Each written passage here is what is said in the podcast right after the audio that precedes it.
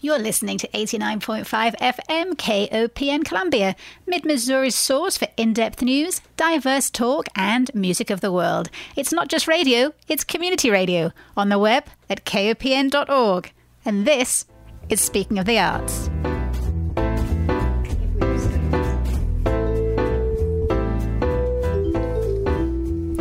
Morning and welcome to Speaking of the Arts on KOPN, an hour of news, views, and interviews on the arts in mid Missouri. My name is Diana Moxon.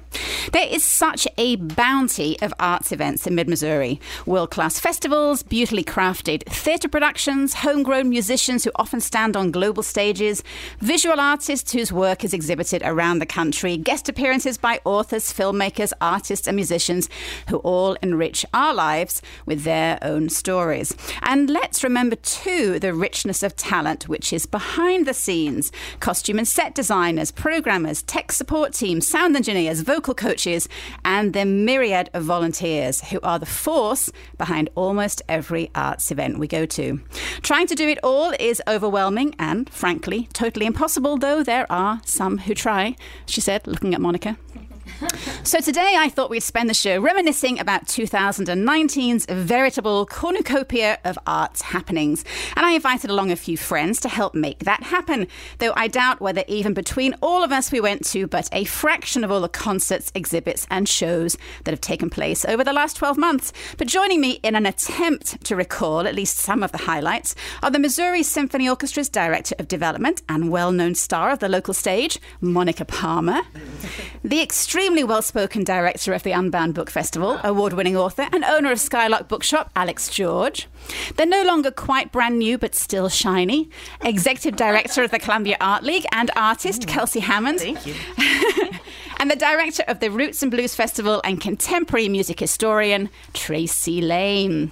Plus, later in the show, the new Ragtag Cinema director and former Citizen Jane Film Festival director, Barbie Banks, will be dropping in to snuggle up with us next to the Speaking of the Arts studio fireplace. So go easy on that pot of cocoa and those chestnuts, everybody. Save some for Barbie. And later in the show, we will also be playing the brand new single by one of our favourite songstresses, Audra Sergel. Hello, everybody. Hello. Hello. Are we all sitting comfortably? Uh, yeah, sure. Yep. Yeah. Are, are, are our cocoa mugs fully charged? Uh, it says no food and drinks in the studio. Well, this is the speaking of the arts studio, and Oh, we're, you know, we've moved, we've moved to the KOPN uh, fireplace It's and like theater of the mind. It's the studio of the mind. studio of the mind. We're all sitting here snuggled up with our PJs and big woolly socks on, and we've got cups of cocoa, and the chestnuts are crackling on the fire. You just can't hear them. I'll put that in later on the post. So I gave you all a little heads up and I asked you to think about those events which stood out for you. And given that we all go to a lot of events, I know that's a tall order. Monica, let's Yes. start with you. As your arts attending statistics are pretty impressive, Yeah. you either participated in or saw 65. The number was wrong because I, I didn't put all of the things that I saw, all of the theatrical productions that I saw on my calendar, and I was going based on my calendar. Ah. Then I started talking with some friends, and then I was like, oh, that was in 2019. So it's actually 78. So 78. I saw 78 know, theatrical productions. That does not count like cabarets where it's you know a musical kind of thing. These are strictly, and it doesn't count improv. It's only uh, staged productions or um, uh, readers theater type thing like guerrilla theater uh, at Talking Horse. So it's only those kinds of. So we're probably ro- rounding out at about 100 then if we include all the other bits and pieces, Probably. the, the Mhm. improv. Yep.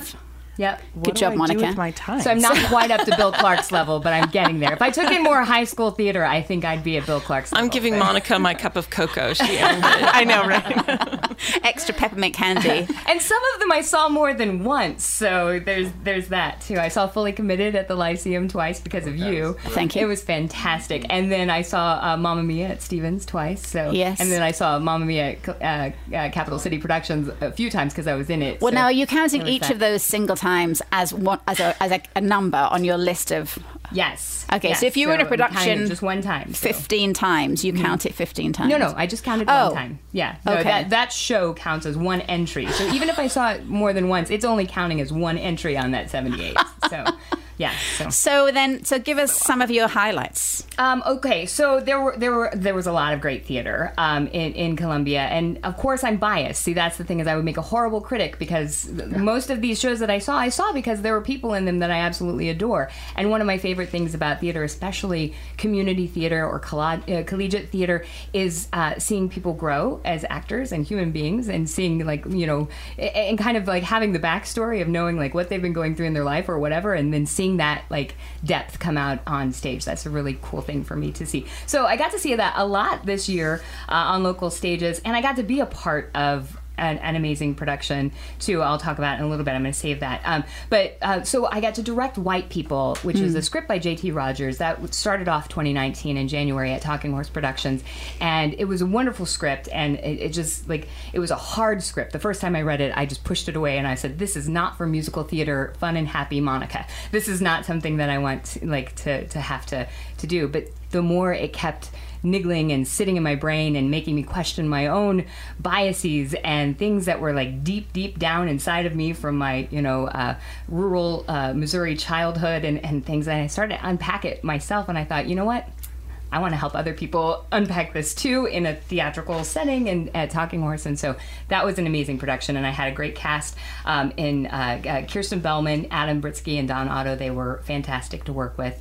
Uh, Talking Horse also did some amazing things. I, I really loved uh, Dancing Lessons. Uh, Melissa Alper Springer directed that with uh, Jason Cavallone and Laura Lieb- Liebhart. It was a two person play. It was really, really well done. And I think it really showcases what Talking Horse does well, um, which is bringing these pieces that are thought pieces, you know, putting them on a, on a stage and really making the audience do most of the the work of you know the the set and the all of the things. It's like it's really putting you more into the story and the, the relationships between the people and all of that. So that's that's what I, I loved there. And also guerrilla theater I mentioned that earlier. Meg Phillips Crespi has um, really uh, highlighted this lack of women's voices and women's roles in, in theater. And um, and so she's taken things from mostly public domain and reworked them and then all women casts performed the shows.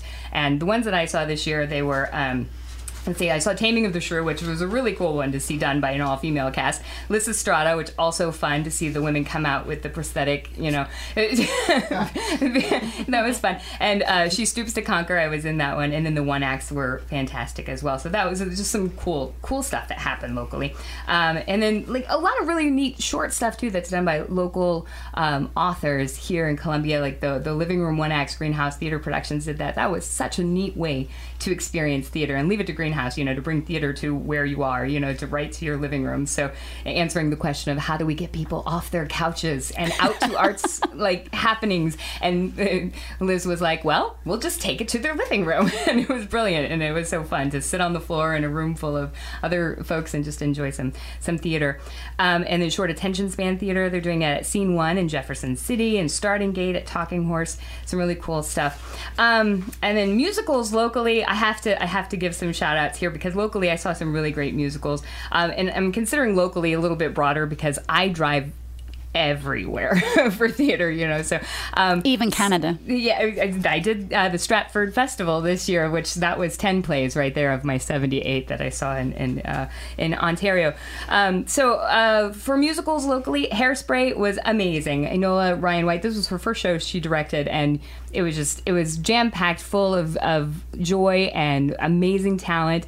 My friend David McSpadden was the perfect Wilbur. I mean, just it, he was playing himself, I think mostly, but it was just it was the kind of musical that I love, and not just because I was sitting next to Diana and drinking the the stuff we smuggled in, but um, it was.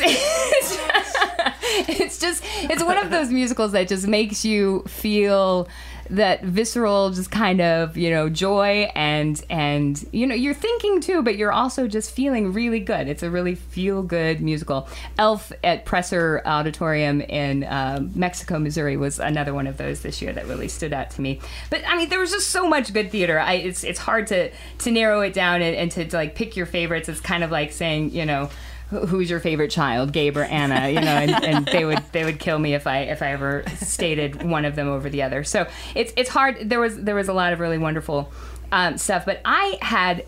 From my perspective, one of the most eye-opening um, theatrical experiences of my life this year, and that was being involved in Greenhouse Theater Productions um, uh, projects, uh, Hedda Gabler and this was just it. It I talk about Matt Tricano, the the director of Hedda Gabler, and he was brought in, um, and and he just just a, an amazing human being.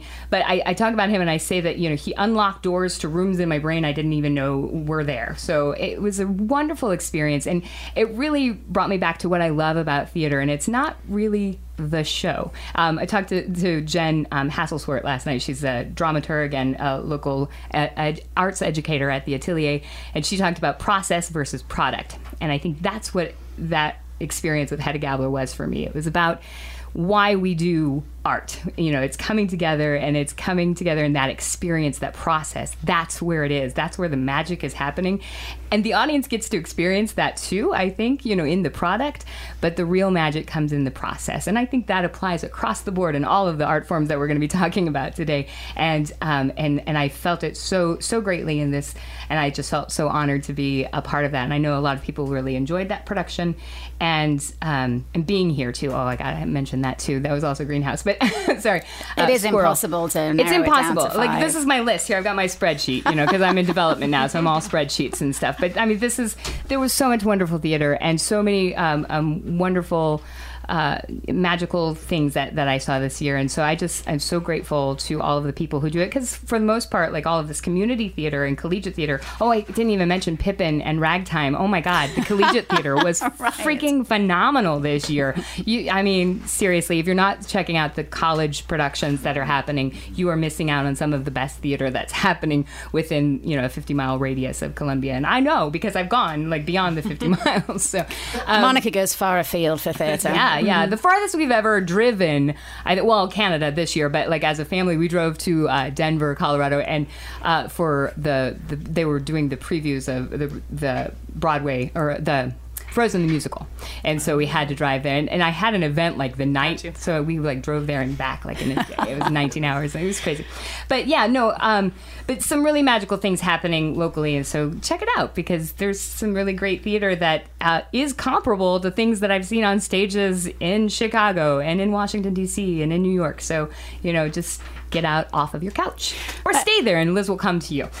okay, Alex, what about you? What about uh, five things? And it doesn't have to be the world of books, it could be the world of books and beyond. Well, I did, and, and I had a couple of things from the world of books on my list, but then the other things that I had were not. Um, the, the, the first thing that came to my mind thinking about it was a, a book related thing, and it was uh, the keynote of this year's Unbound Book Festival, George Saunders, who came and spoke to Monica Farrell and just bewitched uh, all 1,100 people in the Missouri Theater, and he was so warm and kind and generous and and wise, and um, it really was um, a wonderful hour and a half. You know, uh, in the in the build up to those things I'm I'm moving so quickly uh, and my brain is buzzing in so many different ways that I sometimes it's sometimes it's not always the case that I actually get to stop uh, long enough to enjoy a thing but um, he was really astonishing. And it was interesting because you know he he he was talking principally about his book Lincoln in the Bardo, which is uh, if you haven't read it, it's actually not a, an especially easy book to talk about because it's, it's, it's weird. Um, but um, but but he did, and he read from it, and that that just watching him read because I was always how do you do that? Uh, and he did a wonderful job of that, and the conversation that followed was was just tremendous. And as I say, he's so so so warm and kind, and um, during the Q and A as well, that really came across as well, and and he was just so so generous and thoughtful. Um, so so that was absolutely one of the one of the highlights for me. Um, the other book highlight that I put on my list was. Um, uh, a few months ago, Emily Wilson came to Skylark Bookshop. and she um, uh, actually just won a, one of those Guggenheim Genius Awards, uh, and uh, she is the first female translator of the Odyssey. And um, she came. Uh, it was on a Saturday morning, and she gave this reading um, of uh, of her translation. And what was so great about it was it was complete with voices, uh, and she she sort of took on the voice of these various characters, and uh, it was very striking and, and, and really kind of amazing as well. And uh, and again, a wonderful Q and A after that. And that's always the joy of these things, you know, with Unbound and also with in the in the bookstore, we always if we can, uh, make sure that there is uh, always an opportunity for audience interaction for people to ask questions, um, and um, and and that's often the time where which is the most the most interesting and the most engaging, where real sort of uh, a lot of a lot of issues can can come to light. In fact, last night we just had an event uh, with Frank Bowman, who's a professor. Uh, in the law school, um, he's just written a book, believe it or not, about impeachment so my timing i mean i'm going to pretend i did it on purpose. It wasn't but but and, and again and and the the q&a after that was really was was part of the and you know we have such smart readers in this town uh, that the q&a's are always always very very stimulating and a lot of fun. So, and that's high crimes and misdemeanors as yes, the book title. it, that that's that's right. So those those are my two my two book related things. Uh, and then on on the music front um, and I, I, guess full disclosure here i'm on the board of the of the we always swing jazz series um, but Brown Branford Marsalis came, uh, and it was one of the most extraordinary gigs that I've ever been to. And I've seen him multiple times before, even in the Missouri Theatre. But this one in particular was just astonishing. And there was this wonderful moment um, about three or four songs in, and, and they were playing pretty out. Um, it was it was not not easy listening, let's put it that way. And he stopped, or the band stopped, and he said, So, um, do you want us to do something a bit more sort of normal, or do you want us to keep going weird? And the crowd, as one, went, weird which, which, which was amazing and I was I was thrilled and it was and it was it was wonderful and then at the very end they played this beautiful song which was written by Sidney Bechet um, called Petite Fleur, a little flower, and it was just. Oh, and it was very quiet, and that was a, sort of an old-fashioned song, and it, but it was just a perfect way to end the evening, and so that really was just stunningly, stunningly good. And you know, Jon Poses brings in this incredible t- world quality these these musicians all the time. And I could just um, my whole list could just be the various gigs that I've seen uh, the jazz series. But but you know it, that was wonderful. And um, there there are more to come. And he does it year after year after year which is just astonishing. Um, then my other thing so um, uh, Monica was talking about uh, Talking Horse, and uh, my daughter and I went to go and see Sweeney Todd. That was this year. That's last year. Oh, it's 2018. oh, okay. All right. That's okay, Alex. I did a lot of that too. I, I was shall... talking with my daughter last night, and she'd be like, Mom, that was 2018. Yeah. like, okay, well, we're all getting old, and time is moving more quickly, apparently, so I'll cross that off the list. So, well, I think, well, I'm pretty sure this one was 2019, which is uh, one of the highlights for me of True False this year was Knock Down the House uh, which was this wonderful uh, and inspiring documentary by Alexandria, uh, not by, but featuring, among others, Alexandria Ocasio Cortez, and about her primary campaign uh, in Queens. And, you know, obviously by the time it had happened, everybody knew who she was, but when the, the thing was being made, they didn't. Uh, and that was wonderful. It's, you know, every, every year, True False um, there there are one or two movies that I always say sort of you, you walk out of the out of the theatre sort of floating a little bit off the ground, and that was definitely one of those, and it was it was inspiring, and people were weeping, and, and it was it was just fabulous, and it's one of those things that you know for me sort of encapsulates one of the many wonderful things about True False, and that, that, that ability just to move people in that way. So that was great.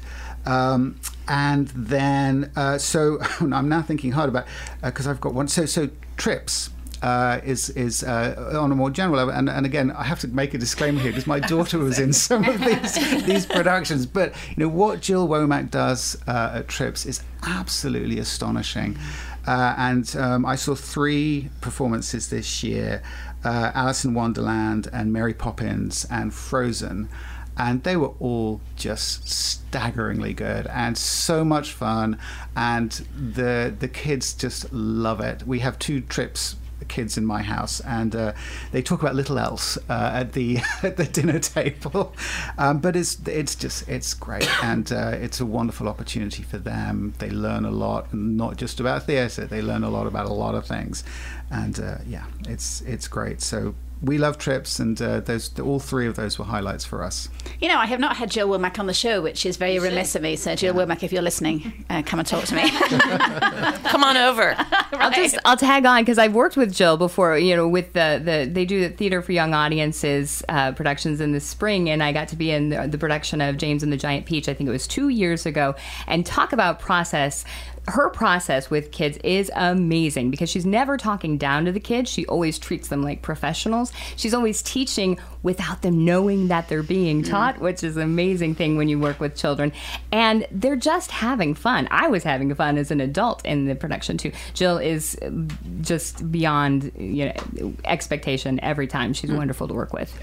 Okay, moving over to music. Tracy Lane, you are uh, so involved with the music scene here in Columbia. Tell us, um, it doesn't have to be music things, but give us some of your highlights well, of the I last year. I try to think mostly about music things because I think that's sort of how my brain works. Although it is true, I have, uh, you know, ventured out into other uh, arts. Um, promotions and production in, in this city for a long time. And one of the things that I, you know, think about often why I live in Columbia, why I'm s- sitting here today with all of you is collaboration is always the word that that really speaks to me when I think about what I do in this community, what all of us here do in this community, and um, I'm just so grateful for the collaborations that happen between for-profits and nonprofits, um, the agencies that support those things, and also the, you know, the educational systems. This is just a community that has. i will be celebrating 30 years of living in Columbia. Um, in, in a few days. so, uh, and I'm really, really proud of that. You know, that's uh, over half of my life that I've spent here and invested most of that time promoting the arts. And it feels really good to. This has been a year of sort of. Um, it was interesting that you asked me to, to think about looking back because I've actually spent the entire year looking back. Um, because I turned 50 this year, I wanted to really think about, you know, what have I done with these past 30 years in this community and what do I want to do with my working life that's ahead of me. And so I really I started this sort of very internal deep digging project on January 1st of and it was primarily thinking about the music that has impacted me throughout my life and how do I want to make Roots and Blues the best festival it can possibly be for our community and for the music community at large. So uh, I've been doing some some deep uh, uh, thinking on that uh, on a weekly basis, forcing myself to. I remember uh, a lecture from Alex George back when I was at Orr Street Studios, oh and he talked. Um, you know, was, uh, my plan in life was actually to be a writer, and then you know a lot of other things happened instead, which a lot of wonderful things that I'm very grateful for.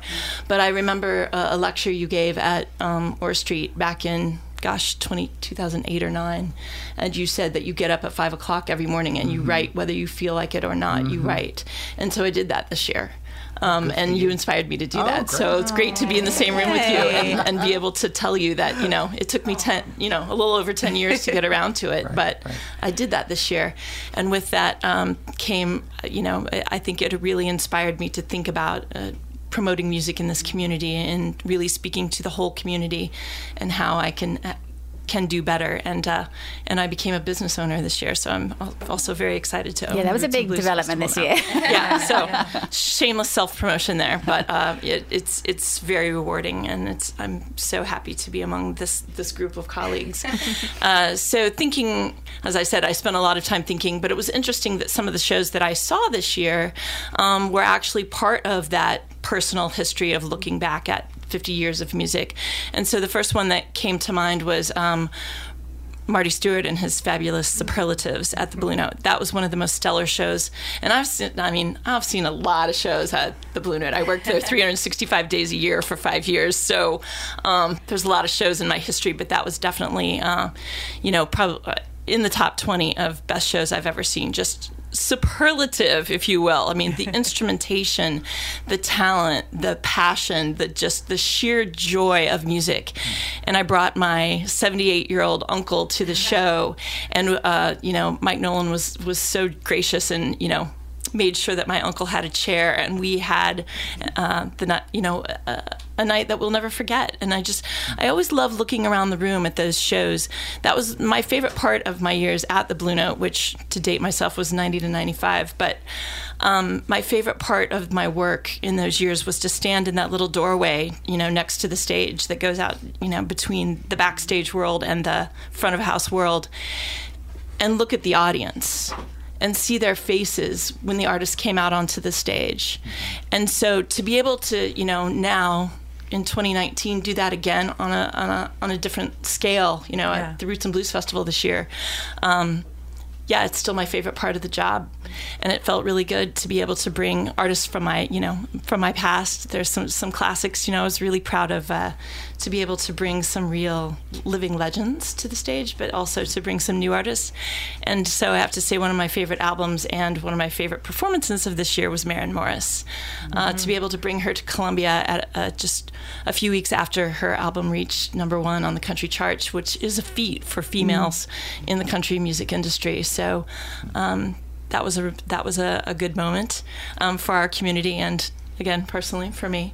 Um, another one of my favorite shows. I try to think about different venues too. Right. So um, Rose Music Hall is one of those uh, those venues that I really love how Pat K works so hard to develop local artists, and local artists are so important and so integral to everything that everybody does, every concert promoter in this community, you know. Uh, and I think that the Blue Note and Rose have a long history of really celebrating local music, and that's so important. And one of my favorite moments there this year was Byron Fest, which is uh, uh, Byron is a local amplifier um, company. Everyone's nodding their head. Everyone in this room knows that. Probably everyone listening knows that too. So they uh, they do a benefit for the Compass Music Camp, which again is another remarkable local music organization. Phil Sean and Violet um, spearhead a camp for young people, young aspiring musicians, and Byron Fest is a fundraiser for that event. And the, the just the caliber of local artistry that day, it was just one of those beautiful days at at Forrest Rose Park too, and to be reminded of Forest Rose, you know, uh, who was a, you know, spent a lot of hours in this studio and uh, across the street over there at the Blue Note, and um, to be in that park and to think of him and what he meant to our community, and that his name continues to resonate with these young musicians. It was a really powerful moment for me. It was one of those. Most of you that know me know I'm a sap. I cry all the time, but you know, I cried at Byron Fest, and then I was trying to explain to my daughter this connection of Forrest and you know seeing Loose Loose and Violet and Molly Healy and the Bernie sisters and just uh, it, it's just it, it's one of those reminders of why I love Columbia so much and again speaks to that idea of collaboration. And then um, another favorite Blue Note show that was Gary Clark Jr. That was just drop dead. I want to. I will confess, I stood in line like, like uh, as if I were not 50 years old, so that I could be, so I could stand right in front of Gary, Gary Clark Jr. I was front and center. I stood in front of him for the entire show, with my friend Mo, who used to work with me at the Blue Note back in in the 90s, and she and I had, uh, you know, it was like we were 20 again. It was it was so exciting. Except we weren't working; we were just watching the show, which was even more exciting.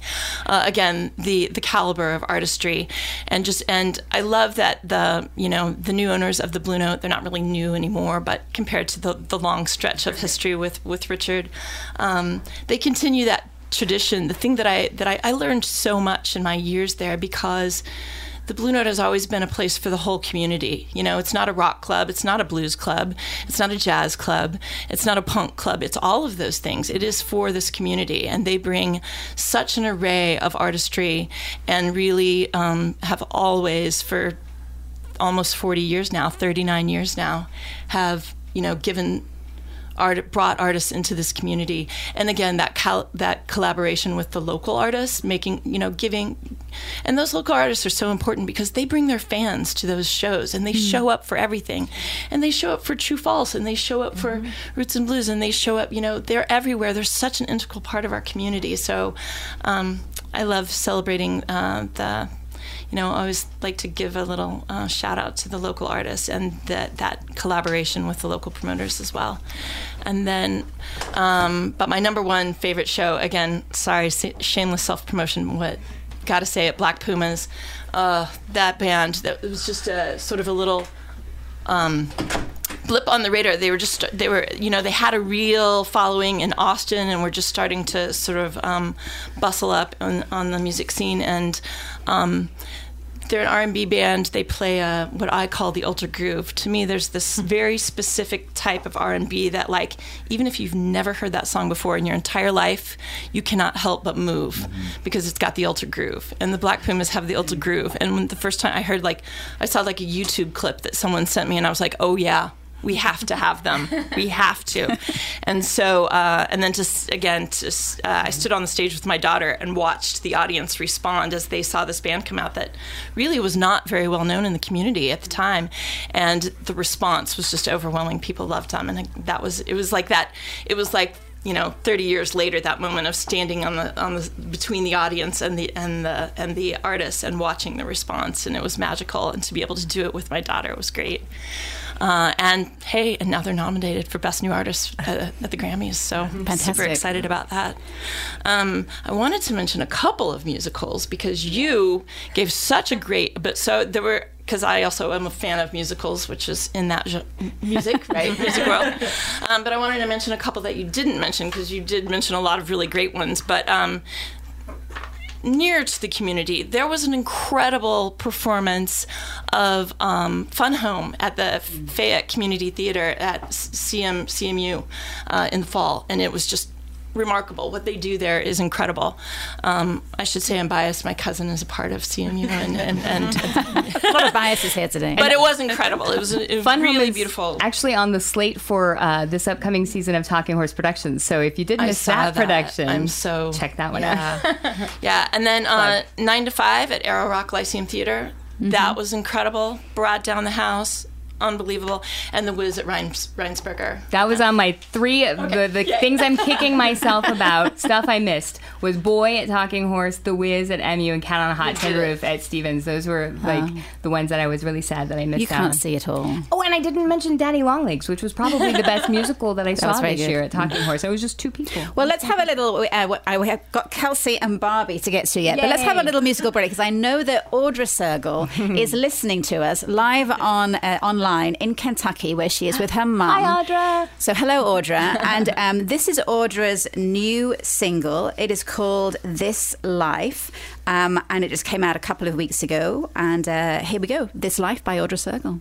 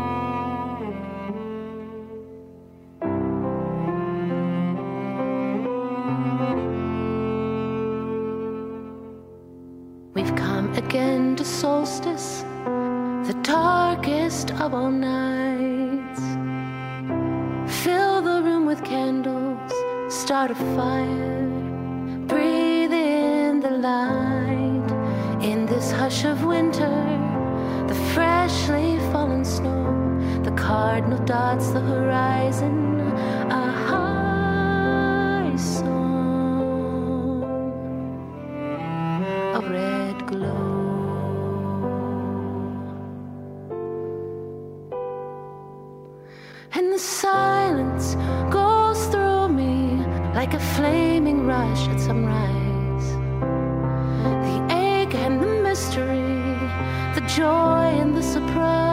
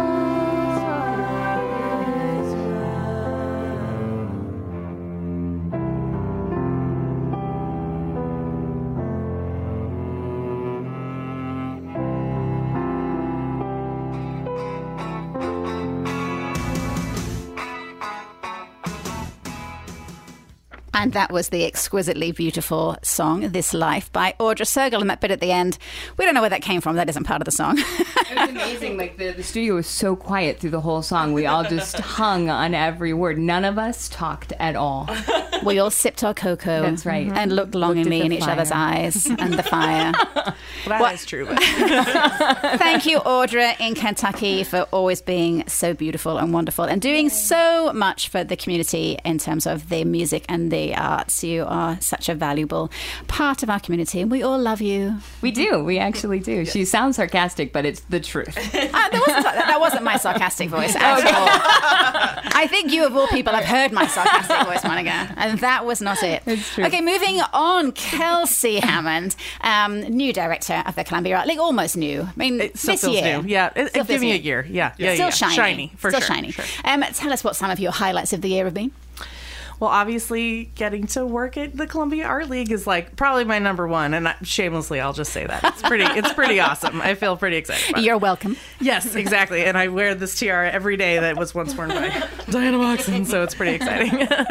um, I think that, like what Tracy was saying about the collaboration that happens between um, not just in terms of um, maybe like different theater houses or you know actors who are going between different plays or whatever but then the different actual arts that are collaborating in different situations. So this year at roots and blues um, the columbia art league had like a this cool woven tent that we were making and encouraging people to come and like sit down and hang out on our rug underneath this thing and when it wasn't raining and like you know finger weave and you know it was just kind of this fun sort of weird but awesome collaborative artwork that we did, you know, and it's that kind of stuff is sort of um, feels sort of I don't know, just in the moment, you know, and that, that kind of stuff happens. And it certainly happens with True False and all the stuff that goes a- along there with art exhibits that pop up in different spaces. And so one of the other things was in um, at the Columbia Art League in a space that we don't normally have um,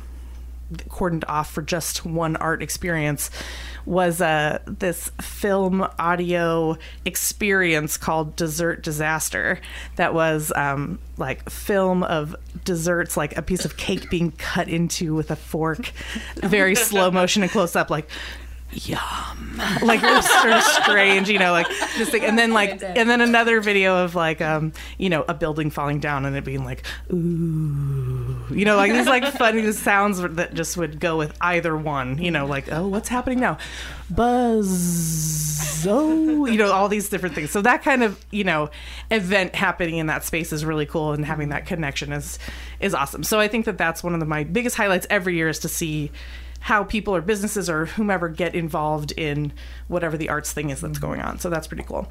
Um, so another thing that I've noticed, which again is about collaboration, are the murals that are going up around town, mm-hmm. which have been sort of slowly, I feel like, coming in over the, the last couple of years. But this year, especially, I feel like resident arts, especially, just so many amazing murals that have been going on mm-hmm. on the Katy Trail, and then the butterflies that are in Alley A, which if you haven't. I mean, most people I think right now have seen them. if you've come downtown, you probably have seen them. Um, but that kind of public artwork where anybody and everybody can experience that. Um, Resident Arts works with, worked with the Children's Grove to put those in the alley. And, you know, people are taking their pictures in front of it all the time. It's all over social media well, we who may have seen it a ton or like kind of have to say, I need to get through when people are taking their picture. um, those of us that use the alley often probably. Um, the, there's something so great about thinking that Columbia could be on that same level of Austin, Texas, where I think everybody has seen the I love you so much, like Yeah. spray paint that's on the wall in some kind of picture. That's in Austin. That is the thing now that people go to Austin. They're like, I've got to find that I love you so much mm. wall so I can get my picture taken there. So this is kind of like, I don't know, it just kind of infuses the town with this idea of like, oh, I've got to find these cool things. Mm-hmm. And if you're coming in for a football game or for a festival or something, now there's a little bit more of a, let me see where this is. And so I think mm-hmm. it's kind of getting people off the main drag a little bit and kind of finding these little hidey holes. Um, and I was talking to a group of people the other day about how there's so much art buried in Columbia in the downtown area that you kind of don't realize, and then you're like, wait, is that a little? uh, Is that mouse furniture? Are those furniture pieces outside of the Broadway Brewery in the alley? Yeah. Oh, cool. Ooh, I wonder if a lamp will get added soon. You know, there's sort of like, what will be added next? Are they going to IKEA sometime soon? I don't know. So there's sort of that like unexpected moment, or there's like a frame that doesn't actually frame anything on Cherry, I think, and Cherry Street between 9th and 10th. And you sort of go, is that framing a just like a sign holder? All right, cool. I think that might be art. I don't know if it is, but it might be. So I think that that kind of unexpected experience is really cool. Um, so just those kind of moments I think about for this this year. Um, the other thing that I wanted to talk about are the maker pop-ups that have happened this year. This year more than ever, I feel like. Does everyone know what I mean by maker pop-up? So You can explain make- it for radio people. yeah, for radio people, not the cool people in this room. um, radio people, you're still cool.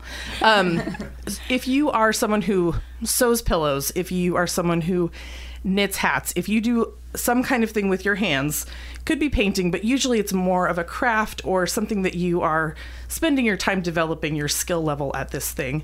Um, you get a table, you put your stuff on the table, you sell people a functional object or something that they can give as a gift or they can take home for themselves. So a lot of the um, the stuff that the Eighth Street Maker group was doing over the last couple of years of trying to start these little pop ups in unexpected places where people could buy and have access to art that wouldn't necessarily be in a gallery setting where some people feel a little bit like, can I go in there? Is that okay? I'm not gonna be able to afford anything. Um, that spirit, the Berlin Bazaar broads who are making that happen for in that space as well that's really been carried on with a bunch of different places and people so this year in particular for the holidays there have been so many that i could not get to them all um, which was amazing so one-to-one print shop had some there's one at um, the maker loop they have they had their On the business on the loop. business loop Yeah. yep um, there was one at Gunter Hans. There's all sorts of places that are having these little like craft markets that kind of pop up for the holidays. And it's just a nice it's really nice to see how creative Columbia is and does all of these different kinds of things. So it's not just the galleries and the places that we all know and love and go to, but also that there are tons and tons of makers in this town who are not necessarily putting their work in these expected places. So again, that sort of surprise place. Um, And that kind of goes into the Etsy which if you don't know Etsy, everybody should go to Etsy.com um, and buy some maker um, wares. Only if they're not available at the Columbia Art League. Of course, of course. Well, Columbia Art League and, and others, but yes, of course. But there's a there are so many makers that are involved in that, and so Etsy actually named Columbia one of the five maker cities. Wow! And so they awarded the Loop um, forty thousand dollar grant to help make that more of a maker space, which is Yeah. awesome. Yeah. So that happened this year, and it's like it's just one of those things as a person who's been involved in this kind of getting students involved in making work and talking to adult artists about keeping going and like you know you can do it and here's a way to price your work and all these things and i've been doing this for now for what almost 15 years it just feels like it's finally catching on you know like we've been planting the seeds for so long so i'm really excited for them and i think that that's going to be open up the whole world and all the things. So, um, my most favoriteest thing at the Columbia Art League was the Child Within show, which the artwork in that show was a little like very unexpected. It was sort of like, is that a dragon that's happening on here? Oh my, oh my goodness! You know, we're like. Um, an artist, Marilyn Cummins, who normally does these beautiful um, watercolors, and she's a beautiful painter. And then she made this. She'd never worked with like Sculpey clay, and she made this like dragon that came to life. you was know, so cool. It was so cool, and I think that that that show was inspired by Locust Street artists, so ele- elementary school artists, and then adult artists picked an artwork that they wanted to respond to. So it was like the interpretation show, but instead of having writing that artists responded to, they responded to children's artwork. And as we all know, the Locust Street students, you know, art's integrated into their everyday. So it was it was just such a good opportunity for adults and children to work together. And then when the children saw what the adults did, their responses were amazing. Some of them were like, "Oh, I totally see it."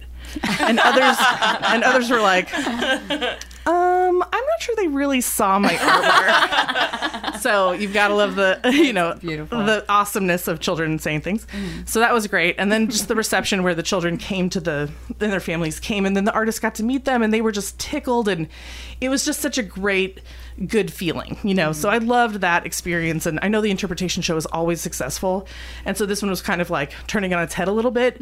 Um, but i just i don't know it was so much fun. So that kind of stuff where you can find delight and it's not sort of like your standard reception okay all right see you guys later kind of makes it feel like things are happening you know like that Right. buzz is happening around so Barbie, the world of film. Yes. Okay, tell us what some of your highlights have been. And they don't have to all be from the world of film, but Good, because feel I have free. a couple that aren't. um, my number one thing that happened this year that I loved was the Your Next screening, which we did in the house where it was filmed. Um, Tracy was there; it was awesome. But uh, the idea of doing film, like location specific screenings is something different than what we're used to. And as much as i love being in ragtag we do we are competing now with like watching a movie on your phone. And so we have to kind of eventize the stuff. But it was just really special. The filmmaker was there. She said it was like coming back to an old friend because it was like everything happened in that house and relationships were built. Some were destroyed. You know what happens on a film set? And so um, that was just really an, a really fun event to go to. Um, just recently we partnered with a local uh, organization called the Carter Center, and they work on um, promoting um, African American history and K through 12 education. And we showed Harriet with them and um, did a talk back. And we do this all the time. We have a panel. It's great. It's fun. But this one was like there was something really special about it. If you were in that room, it just felt like.